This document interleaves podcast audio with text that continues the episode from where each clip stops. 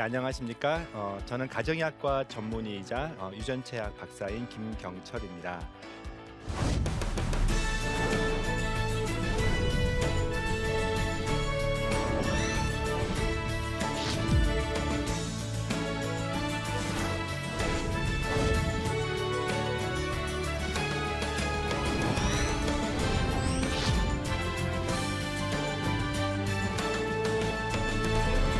오늘 여러분들과 함께 어, 미래 이야기에 대해서 좀 이야기할 거예요. 어떻게 보면은 이미 다가왔고 또 이미 제가 또 경험을 했던 부분, 특별히 어, 여러분들 유전자 아시죠? 유전체라고도 불리우는 어, 우리 몸속의 DNA가 어떻게 발전하고 있고 그것을 어떻게 어, 때로는 질병에서 때로는 건강 부분에서 어떻게 발전했는지를 오늘 편하게 말씀드리도록 하겠습니다. 우리가 미래 의료라고 하는 또는 미래 의학이라고 하는 부분을 좀 키워드로 좀 말씀을 드릴게요. 영어지만 아마 그렇게 어렵지 않은 영어들이 나올 겁니다. 다섯 개 P 중심으로 오늘 설명을 드릴 텐데요. 어, 첫 번째가 이제 예방의학 시대라는 말씀 많이 들어봤을 거예요.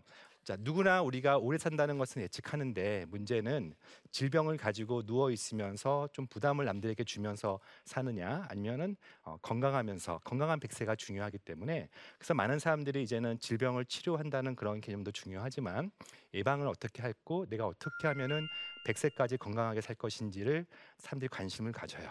자신의 건강을 지키고 더 나아가서 더 건강해지려고 이것이 건강 증진이라고 하는데 헬스 프로모션이라고 하는데 건강 증진을 위해서 전문가를 찾는 시대예요. 어, 제가 전공의 때만 하더라도 어, 제가 어, 전공의 시절은 이제 한 20년 전으로 돌아가는 25년 전으로 돌아가는데 그때만 하더라도 비만은 질병이 아니었어요. 비만을 가르쳐 주는 의사 선생님도 없었고 어, 저희끼리 그냥 연구하던 수준이었는데 이제는 동네에 비만 또는 성형 또는 여러 가지 목적의 건강한 사람들이 질병을 어, 병원을 찾는 또는 어, 의사를 찾는 시대가 됐죠. 이처럼 미리 아프기 전에 내가 어떤 문제를 발견하고 또는 바, 문제가 생기기도 전에 어떤 행위를 하는 시대가 예방의학 시대입니다. 이런 것들이 가능한 시대가 되고 있고요. 두 번째는 어, 예측이라고 하는 부분이에요. 어, 웬만하면 요즘 우산 그 비가 오는데도 불구하고 우산을 준비하지 못하는 사람 웬만하면 없을 거예요. 그만큼 일기예보를 다 보고 뭔가 그 다음 행동을 예측해서 와요. 때로는 저 일기예보가 틀리기도 합니다. 그때마다 우리가 기상청을 대고 다시는 일기예보 안 본다부터 시작해서 어, 예보가 뭐 이렇게 안 맞아 하는데 누구나 우리는 지금도 어, 어떤 과학적 근거에 의해서 제시한 거라면 어, 미리미리 날씨를 예측해서 피할 kit을 찾는 것들 우산을 준비하거나 행사를 주, 취소하거나 이런 것들을 볼 수 있어. 예측하는 시대를 앞으로 미래의학에서는 꿈꿉니다. 질병도 예측할 수 있을까요? 이제는 많은 부분이 굉장히 정교하게 나의 질병 예측 그리고 어, 질병이 생기기 전 단계 어떤 위험 요소들을 이야기하는 시대가 됐어요. 리스크 팩터라고 하는 부분들에 대해서 오늘 이야기를 할 겁니다. 맞춤. 저 오른쪽 그림 보이시죠? 저 슬라이드는 뭐냐면 그 침대가 있어요. 우리 그리스 신화에 나오는 침대인데 지나가는 사람들을 행인을 잡아서 프로테우스의 침대에 눕혀 가지고 거기에 어, 만약에 그 사람의 길이가 사람의 크기가 침대보다 크면은요 잘라서 죽이고 그리고 침대보다 작으면 늘려서 죽여서 어쨌든 죽이는 어, 딱 맞는 사람은 없으니까. 그래서 그렇게 해서 사람을 죽이는 건데 침대 사이즈에 맞춰서 사람을 자르고 늘리는 것은 우리가 돌이켜 보면은요 진료 현장에서 돌이켜 보면은 어쩌면 저희도 약을 썼을 때 또는 진단을 했을 때 어, 당신 이것이 꼭 맞을 겁니다 했지만 여러분들 아마 약 먹고 좀 불편한 경험들 있었을 거예요. 약 먹고 듣지 않는 경험이 있었을 거예요. 모든 약에는요 그 사람한테 해가 되기도 하고 또는 그냥 효과가 없어서 그냥 맹물일 수도 있는 거예요. 근데 먹어봐야 아는 거죠. 왜냐하면 어, 저런 약의 효과가 있다, 부작용이 없다라고 하는 것은 오랫동안 연구 결과에 의해서 평균적인 데이터를 제공해서 95%는 도움되지만 5% 정도는 신뢰 구간에서 벗어나니까 이러면서 무시하는 그 5% 정도가 있거든요. 근데 그게 자기일 수도 있잖아요. 그렇죠? 그리고 아무리 평균적으로 효과가 있어도 누구나 여러분들은 다 중간 중간에 있는 편차라고 하는 그 중에 하나란 말이에요. 그래서 약도 사람마다 다르다는 것들 경험하셨을 거고요.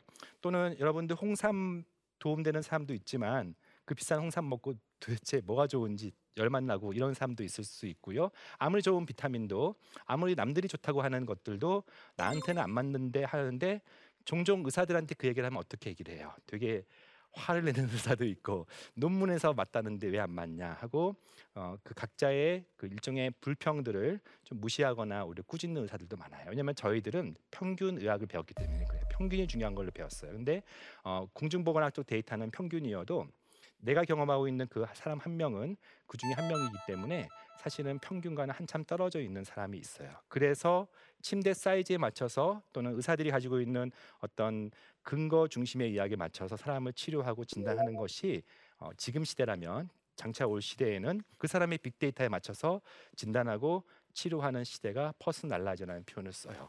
마치 옆에 있는 그림처럼 기성복이 아니라 내 몸에 나의 그 특이한 체질에 맞춰서 특이한 체형에 맞춰서 옷을 재단한다 해가지고 영어로 테일러드 메디슨 또는 재단 의학이라고도 해요. 자, 몇 가지 예를 한번 드려드릴게요. 이 많은 부분들이 유전체가 사실은 어, 밝혀지고 발전이 되면서 가능한 건데 술 이야기 잠깐 할게요. 술을 먹고서 얼굴이 빨개지는 사람 있죠. 아마 주변에 그런 사람들이 있을 거예요. 아시아 사람들, 특히 극동아시아 사람들, 한국을 포함해서 약 4분의 1 정도에서는 얼굴이 빨개지는 사람들이 꽤 이 아시아 사람들이 많아요.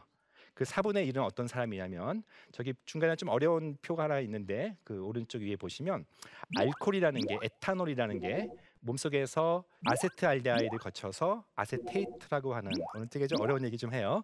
그래서 두 단계에 거쳐서 어, 분해가 됩니다. 대사가 된다는 표현을 쓰는데 그 중에서 핵심적인 유전자가 핵심적인 효소가 어, 아세트알데하이드에서 아세테이트로 중간에서 마지막으로 넘어가는 저 단계에는 ALDH라고 하는 효소 또는 유전자 그것을 지배하는 유전자인데요. 어, 대한민국의 4분의 1 정도에서는 25% 정도에서는 저 유전자의 변이가 있어요.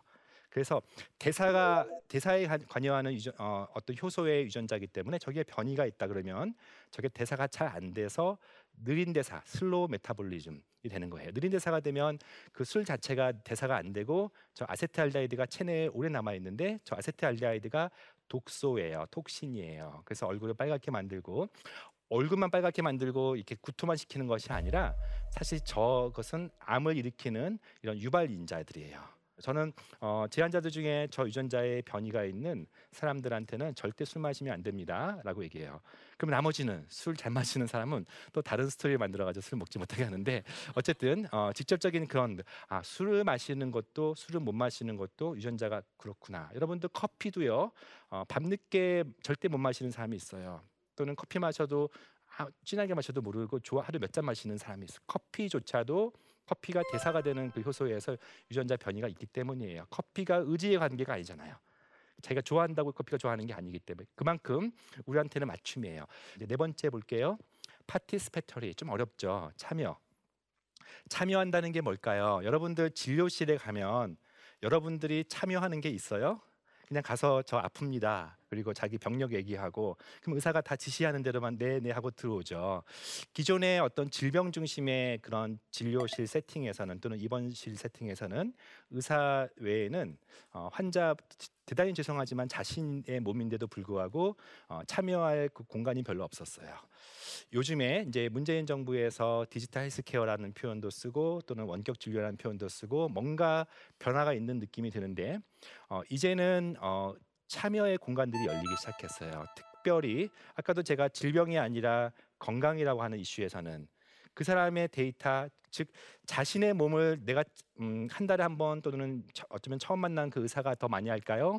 아니면 자신의 모든 체질과 자신의 모든 인생사와 경험과 이런 어떤 더 많은 데이터 누가 더 할까요? 의사가 하는 것은 굉장히 제한적이에요. 물론 어떤 특정 질병은 의사가 더 많이 할 수 있지만 그 몸 자체는 특별히 지금처럼 유전자 분석 이제는 개인이 유전자 분석을 하는 시대가 돼서 우리가 DTC라는 표현을 써요. direct to customer라는 표현을 쓰는데 직접 소비자 검사를 통해서 그 미국의 23andMe라는 회사를 통해서 전 세계적으로 확산되고 있고 우리나라도 올해 보건복지부에서 56개 항목 질병 관계 없는 56개 항목은 개인이 유전자 검사를 할 수 있게끔 허가해 주었어요. 또 하나는 디지털 헬스케어 그러니까 어 제가 지금 메고 있는 벨트는 그냥 벨트가 아니고요.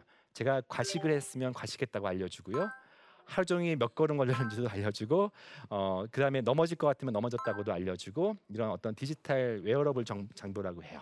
이처럼 이런 부분들을 의사보다 자기가 더 많이 알기 때문에 의사가 이런 정보를 받지 않으면 온전한 진료를 특별히 personalize 개인에게 맞춤 진료할 수 없는 시대가 나와요. 그래서 데이터의 주권이 개인에게 있기 때문에 개인이 주도해서 이런 healthcare를 한다 해서 참여, participatory라는 표현을 써요.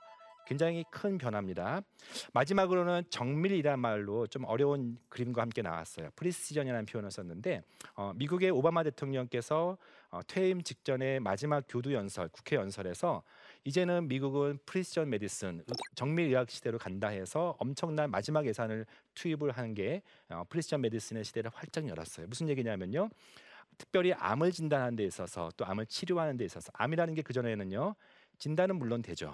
근데 치료를 했을 때 70%는 실패해요. 그리고 엄청난 부작용을 낳고 30%만 평균적으로 생존을 해요. 그래서 이제는 정밀의료 시대가 되면서 기존에 했던 방식의 진단, 즉 어, CT, MRI 또는 패스캔 또는 조직 검사 이런 어떤 암이 있나 없나의 정도의 수준의 어떤 정보가 아니라 내 암을 일으킨 원인이 뭐냐 DNA가 어떻게 변이가 생겨서 나를 어떻게 암을 가고 만들고 그러면 나한테는 어떤 항암제를 쓰느냐 이런 것들까지 그런 정보에 근거해서 치료를 결정하는 맞춤 항암제 시대 더 나아가서 면역 항암제 시대를 활짝 열게 된 것들이 내 정보 특별히 암 정보와 관련된 다양한 다양한 유전자 정보 그 중에는 게놈이라고 하는 것도 있고요. 하여튼 제가 일일이 말씀 못 드리는 어, 여러 가지 정보들을 더 많이 할수록 더 치료를 잘한다 이런 개념이에요. 그래서 실수하지 않고 제, 제대로 된 시간에 제대로 된 치료를 하자라는 개념으로 precision이라는 표현을 써요. 그래서 이 5P 시대 다시 기억할까요? 첫 번째가 뭐였죠? preventive 예방의학 시대, 두 번째가 prediction이라고 하는 예측, 세 번째가 personalize, 네 번째가 participatory 참여, 그다음에 지금 말한 precision까지 이 다섯 개의 어떤 키워드를 아우르는 것이 유전자기 때문에 오늘 유전자 이야기를 하는 거예요. 자, 얼마 전에 작년이죠. 화성 연쇄 살인 사건이 드디어 잡혔어요. 우리가 살인의 추억까지 영화까지 만들 정도로 모든 국민들이 잡고 싶었던 어, 범인을 잡았어요. 어, 사실은요, 어, 30년 전에 이미 여성의 몸에서 나왔던 범인의 검체는 확보가 됐어요. 그 당시에는 DNA 분석 기술이 없어서 그냥 얼려놓고 있다가 어, 일본에서 DNA 분석을 하고 나서 기다렸어요. 그리고 나서 법이 통과되면서 모든 재소자의 DNA 분석을 하게 되면서 그 범인의 범인으로 의심됐던 DNA와 그다음에 모든 재소자의 DNA를 일치시키면서 범인을 잡아낸 거예요. 아마 DNA가 없었으면 유전자가 없었으면 범인을 잡기 힘들었어요. 그 밑에 그림 보시면 몽따주가 나오는데 어, 화성 살인 사건의 몽따주는 사실 어설펐거든요. 근데 이제 프랑스 국립과학수사연구소에서는요 범인의 DNA를 통해서 몽따주를 그려요. 생각해 보세요. 어, 범인의 얼굴을 본 목격자가 없어요. 몽따주 안 나오죠. 몽따주가 가장 중요한 어, 어떤 면에서는 근거가 되는데 자 그러나 DNA를 흘리고 갔어요. 어떤 방식으로 흘리고 갔으면은 DNA는 개인 정보의 총체이기 때문에 그 사람을 정확히 특정할 수 있는 많은 정보들을 가지고 있어요. 그래서 우리나라에서도요 KIST라고 하는 곳에서는 어, 미아 찾기에 적용했어요. 30년 전에 잃어버렸기 때문에 그 전에 가지고 있었던 어, 정보는 어렸을 때 사진 한 장, 아주 유아 사진밖에 없는데 어떻게 컸을까 했을 때 부모의 DNA 그리고 그 아이가 남기고 한 머리카락에서 얻은 그 아이의 DNA 가지고 몽따주를 그리는 그 아이를 찾는 그런 것을 합성하기도 해요. 이렇게 DNA 안에는 개인 정보, 개인의 특성 정보가 많다는 거예요. 어, 여러분들 그 자녀들 저 같은 경우 진료실에서 신환 처음 오시는 분들이 엄마와 딸이 와요 또는 뭐 아빠와 아들이 와요 굳이 두 분이 누군지 관계를 얘기 안 해도 붕어빵인 거 다 알잖아요 어, 참 특이하게 얼굴 생김새든 어, 하다못해 발가락이든 성격도 사실은 대물림 되고요. 근데 그 중에 질병도 대물림 돼요. 안타깝지만 질병도 대물림 돼요. 어, 강하게 대물림되는 경우도 있고 약하게 대물림되는 경우도 있어요. 대표적으로 당뇨병이나 고혈압이나 또는 암 중에서는 대장암이나 유방암이나 또 남자들은 탈모나 네, 비만이거나 하여튼 뭐 나쁜 건 다 부모님 탓이니까. 그래서 거꾸로 나의 DNA를 보면은 부모님의 질병도 알 수 있고 또 아까도 질병을 예측할 수 있는 그런 어떤 질병 관련된 DNA도 있어요. 그래서 그 누구도 똑같이 생긴 생김새만 다를까요? 개인 특성, 개인의 개성, 더 나아가서 개인의 질병까지도 그 누구도 같은 사람이 없어요. 쌍둥이만 일란성 쌍둥이만 어, 도플갱어처럼 똑같지만 누구도 다 같지가 않아요. 그래서 이 사람마다 다른 이 차이, 다양성이라는 표현도 쓰고요. 어떤 개인의 특이성이라는 표현도 쓰는데 이 다양성, 사람마다 이 다른 스토리가 사실은 미래 진료, 미래 헬스케어에 굉장히 중요한 키워드가 되고 있습니다. 자, 우리 우리 몸 속에는 약 30억 개의 글자가 있어요. 그것을 유전체라고 합니다. 유전자라는 표현보다는 유전자는요. 우리가 책을 투표하면은 문장이라고 표현할 수가 있어요. 그래서 2, 3만 개 정도의 문장이 있고요. 그다음에 책은 전집이라 그러면은 한책한 권은 염색체라고 할 수 있어요. 여러분들 염색체 질환 들어본 적 있나요? 어, 우리가 다운 증후군 들어본 적 있나요? 어, 다운 증후군은 저 책 한 권 자체가 문제가 된 거예요. 책 한 권이 더 붙어 있는 18번 책이 하나 더 붙어 있는 그런 경우야. 아주 큰 변화기 때문에 어렸을 때부터 생김새가 다르고 굉장히 많은 신체적인 결함을 갖고 있어요. 자, 염색체 문제인 경우도 있고, 근데 저 글자 어, 문장을 이루고 있는 유전자를 그리고 이루고 있는 저 글자가 당연히 사람마다 다르겠죠.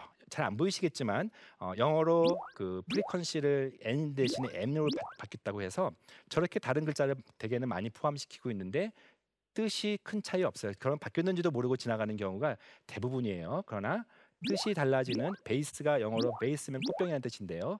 그렇게 달라지는 것들 어떤 몇 개 글자 안 바뀌었는데 질병을 일으키는 것들이 있어요. 그런 것들을 이제 어, 휴먼 게롬 프로젝트라고 하는 것을 통해서 완성이 돼서 그것들을 분석해 나가는 시대가 됐어요. 종종 환자들이 어, 어떤 질병을 제일 궁금해하고 두려워하냐면요. 물론 암도 두려워하지만 치매, 치매. 가족 가운데 이제 벌써 대한민국의 70대 연세 있는 분들의 10명 중에 한 명은 치매이기 때문에 어, 그 가족들을 돌보시고 고생하시는 분은 자기도 치매 걸릴까봐 두렵죠. 병에 대한 두려움도 있지만 자기도 자기 자식한테 부담을 줄까봐 두려워하기 때문에 치매를 알고 싶어해요. 때로는 무서워하고 알고 싶어하지도 않지만 자기가 치매를 걸릴 것이 확신에 걸린 사람도 있어요. 가족력 또는 40대 이후에 기억이 다 떨어지기 때문에 자기는 무조건 치매라고 해서 오신 분이 있어요. 치매가 대표적으로 질병을 예측하는 모형을 만들고 있는데요. 그 중에 어, 아포이라고 하는 유전자는요. 굉장히 많은 연구가 됐어요. 아포이라고 하는 치매 유전자에 유전자 변이가 한 개 있으면 남들보다 두 배 내지 세 배, 두 개가 있으면은요 남들보다 일곱 배 정도의 치매 리스크가 있어요. 다행히 그 아포이라고 하는 유전자가 모든 사람한테 변이가 있는 게 아니라 약네명 중에 한명 정도 꼴레는 있어요. 어쨌든 생각보다 꽤 많이 검사를 하면은 저 유전자 변이가 있어요. 때로는 아, 굳이 알고 싶지 않다라고 하지만 사실은 저것을 알려주는 이유는 당신이 그대로 살면은 남들보다 두세 배 확률로 따지면 20, 30% 정도의 확률로 당신이 치매가 걸리겠지만 지금부터 내 말을 잘 들으시면 그 확률을 떨어뜨릴 수 있습니다. 왜냐하면은요 질병은요 치매는요 유전자 때문에 생기는 것이 아니라 유전자는 약간의 기여를 하고요 더 많은 부분이 환경적인 당신의 생활 습관과 당신이 먹는 것이 질병을 일으키기 때문에 당신이 비록 남들보다 타고난 유전자 변이가 가족력 때문에 있다 할지라도 그런 경우는 지금부터 제 말을 잘 들으세요 하시고 안 하시던 운동을 제가 시켜요. 사람들 생각보다 운동 잘 안 해요. 그래서 어, 운동을 특히 유산소 운동을 일주일에 세 번 이상 하게 되면 50% 확률을 더 떨어뜨려요. 그러니까 반으로 줄여요. 비가 올 확률이 남들보다 두세 배 또는 실제 2, 30% 애매하잖아요. 근데 2, 30%도 높다고 생각하시는 분들은 우산을 준비하면 되는 거예요. 그래서 그 우산이 생활 습관의 변경, 좋은 습관을 가지는 거예요. 자, 어떤 유전자들은 타고날 때부터 강력해 가지고요. 피할 수 없는 질병도 있어요. 안젤리나 졸리가 대표적인 경우고 7, 80%의 확률이에요. 어, 조금 과했을까요? 그 사람은 유방을 절제를 했어요. 근데 그 사람이 절제한 것은 또 이해도 돼요. 왜냐면 자신의 어머니도 자신의 이모도 각각 저 유전자의 변이가 있으면 생기는 유방암과 난소암이 걸렸었기 때문에 자기가 배우고 여자 배우고 또 자신의 입양한 내 자녀들이 원치 않은 시기에 자기가 질병 걸리는 것보다는 어, 70% 확률을 어떻게 하면 없앨 수 있을까? 의사랑 상담한 결과 유방암이니까 유방을 없애면 되겠다. 또 자, 어, 난소암이니까 난소를 없애면 되겠다라고 결심을 한 거예요. 좀 투머치죠. 그러나 이분은 7, 80%의 확률을 그냥 0%로 만든 거예요. 이렇게 하는 경우도 있고요. 다만 이, 이 유전자는 특이한 경우지 이렇게 어, 환경적인 요인보다는 유전자 하나 때문에 생기는 그런 유전성 암을 말한 거기 때문에 보편적이진 않지만 이렇게 미리 질병을 예측하고 피하는 사람도 있다는 것을 보여주기도 해요. 어, 심지어는 저 같은 경우는 이제 스마트폰에 제 유전 정보를 가지고 다녀요. 그러면은 그냥 그냥 유전 정보면 알 수가 없기 때문에 그것을 해석해주는 그 애플리케이션이 있어가지고 제 안에 그런 다양한 어, 상품들이 나올 때마다 알람을 줘가지고 그 새로운 상품들을 보는데요. 그 중에 뭐가 있냐면 키가 있어요. 키. 여러분들 자녀 키우 키우시는 분들 중에 자기가 남편은 183cm인데 자기가 154cm야. 되게 미안한 마음으로 주부들이 아이를 키우잖아요. 불안한 마음 이잖아요. 물론 아빠 쪽을 따라서 잘 클 수도 있지만 그랬을 때 커봐야 알잖아요. 그래서 이제 유전자 검사를 하다 보면은 전장 유전체 분석해서 AI 방식으로 키 유전자를 예측해 가지고 당신이 몇 센치까지 클 겁니다 얘기를 해요. 어, 생각보다 괜찮네 할 수도 있고 이게 뭐야 이렇게 할 수도 있죠. 자 마찬가지예요. 키도 유전적인 소인이 한 40% 정도 관여되는데 사실은 또 환경적인 특히 많이 먹고 잘 먹고가 중요하기 때문에 유전적인 소인이 약간 어, 키가 작다고 예측이 되면은 성장기에 더 열심히 건강하게 운동도 시키고 많이 먹어서 그 유전자를 틀리게 하면 되는 거예요. 그런 목적으로 예측하는 서비스가 있고 어, 와인 좋아하시는 분들은 되게 재밌어 할 건데요. 이 와인의 맛을 결정하는 게 몇 가지 요소가 있어요. 떨떠름한 맛 또는 어, 신맛 또는 스위트 단 것에 대한 어떤 미각 그리고 알코올 자체에 대한 어떤 반응 이런 것들이 다 유전자와 관련이 돼요. 그래서 유전자 분석을 통해서 와인 서비스하는 것도 있고요. 조상 찾기라고 하는 재밌는 스토리죠. 이건 제 데이터인데요. 제가 막상 해보니까 어, 저는 순수한 한국 사람이 아니었어요. 네, 아마 여러분들도 저희 조상들이 그렇게 순수한 한국인이 있었을까? 때로는 어떤 사람은 몽골 피도 있고요. 때로는 한국 사람인데도 아프리카 피가 막 있기도 해요. 그래서 이렇게 조상 찾기가 어, 특별히 어, 미국에서 굉장히 센세션을 일으켰어요. 왜 그럴까요? 미국은 다민족 사회잖아요. 조금만 건너가도 누가 누군지 모르잖아요. 그래서 자기 조상이 오 내가 이런 민족이었어. 근데 어, 여러분들 에어엠비라는 회사 혹시 들어보셨어요? 그, 그 뭐죠 그 어, 여행 숙박과 관련된 앱, 그 앱을 운영하는 거기서 유전자 검사를 무료로 해주고 어, 당신의 결과에 따라서 당신 이번 여름 holiday 때는 어, 폴란드로 오십시오, 뭐 스위스로 오십시오 이렇게 해서 여행 서비스 그렇게 어, 새롭게 서비스가 난다는 것도 보여드리는 거예요. 자 이제 강의를 마무리할 텐데요. 어, 우리가 이제 미래 의학이 다가온다. 오늘 어때요? 좀 어려웠었나요? 그렇죠? 그러니까 제가 저도 이미 벌써 경험하고 있고요.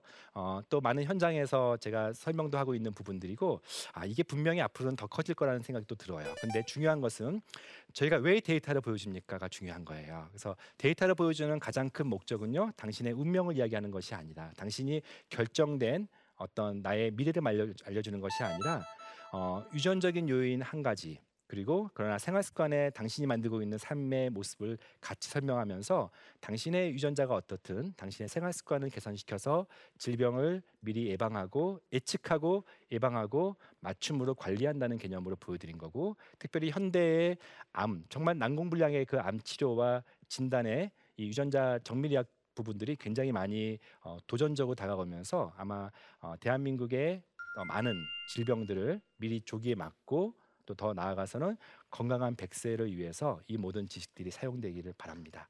네. 혹시 여러분들 오늘 질문 있으시면 제가 한두 가지 좀 받도록 하겠습니다. 네. 어, 저는 유전자 그 조작에 대해서 부정적인 생각을 갖고 있는데요. 어, 요즘 어, 유전자 조작으로 인해서 사회적인 문제가 많은데 어, 앞으로 미래 과학과는 아무런 문제가 없는가요? 네, 어, 유전자 하면은 사람들이 딱 떠오르는 몇 가지 이미지가 있어요. 그 중에 이제 아 유전자 편집이라고 하고 유전자 가위라고도 하고 유전자 조작에 대한 부분인데 사실 이 부분은 제가 어, 다음 강의에 한번 더 말씀을 드릴 테지만 오늘 잠깐 이제 말씀을 드리면 그래서 우리나라에는 생명윤리법 생명에 관한 안전과 어, 안전에 관한 법률이 있고요. 저도 국가생명윤리위원회 유전자 전문위원으로 있기 때문에 그런 사람들이 두려워하는 시대가 오지 않도록 어떤 엄격한 법률과 또 윤리적인 어떤 잣대에 의해서 이 부분들이 활용되는 것은 또 제한되기도 하고 때로는 또 때로는 어, 소비자들이 좀 잘못 오해하고 있는 부분도 있어서 이런 것들을 설명드리기도 합니다. 네. 질문해 주세요. 이렇게 몰입도가 떨어지지 않는 강의는 정말 오랜만에 들어본 것 같아요. 아 감사해요. 처음부터 끝까지 집중력이 안 떨어졌었어요. 너무 네. 감사드리고 음. 그 유전자 검사를 하면 그 유전자 정보가 다 담겨져 있잖아요. 그러면 그게 편리하게 활용할 수도 있지만 그렇기 때문에 나쁘게 활용될 수도 있는 그런 부분도 있고 그래서 제가 아, 이거는 개인 정보에 대한 보안이 더 강화되어야 되지 않나 어떻게 생각하시는지 좀 네, 유전 정보는 역시 현재 생명윤리법에 근거해서 어, 제3자 그러니까 이제 직접 의뢰한 어, 환자와 병원을 제외하고는 유전 정보는 공개되지 않는 게 법적으로 안전하게 돼 있고 분석하는 회사조차도 개인 정보라고 하는 환자의 고유 번호들 또는 환자의 어, 이름 또는 나이 이런 것들은 정보가 전달되지 않고 있고 사실 그럼에도 불구하고 뭐 여러 가지 이슈가 있어서 아마 미래 시대에는 유전 정보 같은 민감 정보는 어, 블록체인이라고 하는 방식으로 이렇게 분산 저장돼서 이중 삼중으로 안정. 근데 또 지나치게 데이터들이 안전한 곳에만 또 포커스를 맞추면 이 데이터를 활용하여서 사람마다 다른 그 치료 또는 진단법을 활용하는데 또 제한이 있기 때문에 어, 이 항상 편의와 또 진보와 안전이라는 이런 씨줄과 날줄 같은 그런 이슈들은 정말 지혜가 필요한 거고 또 어떻게 보면 사회적인 합의가 필요한 부분이라고 할 수가 있을 것 같아요. 네. 네, 더 질문 없으시면 이상 마치도록 하겠습니다. 감사합니다.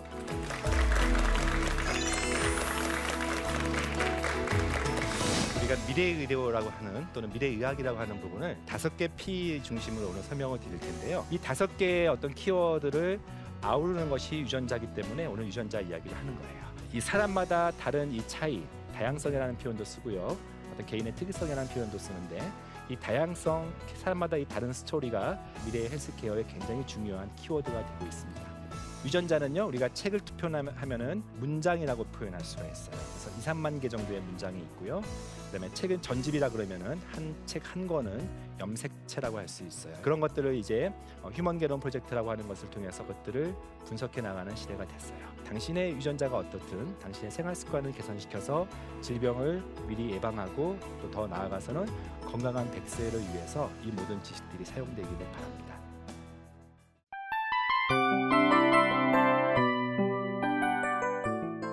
이 프로그램은 청취자 여러분의 소중한 후원으로 제작됩니다.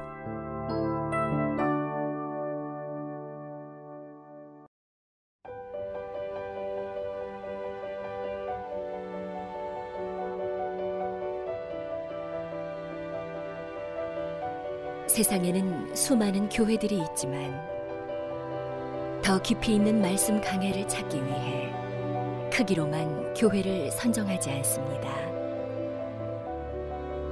보다 좋은 영적 콘텐츠를 더 많이 나누기 위해 방송비를 받지 않습니다. 1년 365일 복음만 전하고 싶어서 우리는 광고를 하지 않습니다. 온누리의 복음을 땅끝까지 CGN TV와 함께 땅끝 선교사가 되주세요.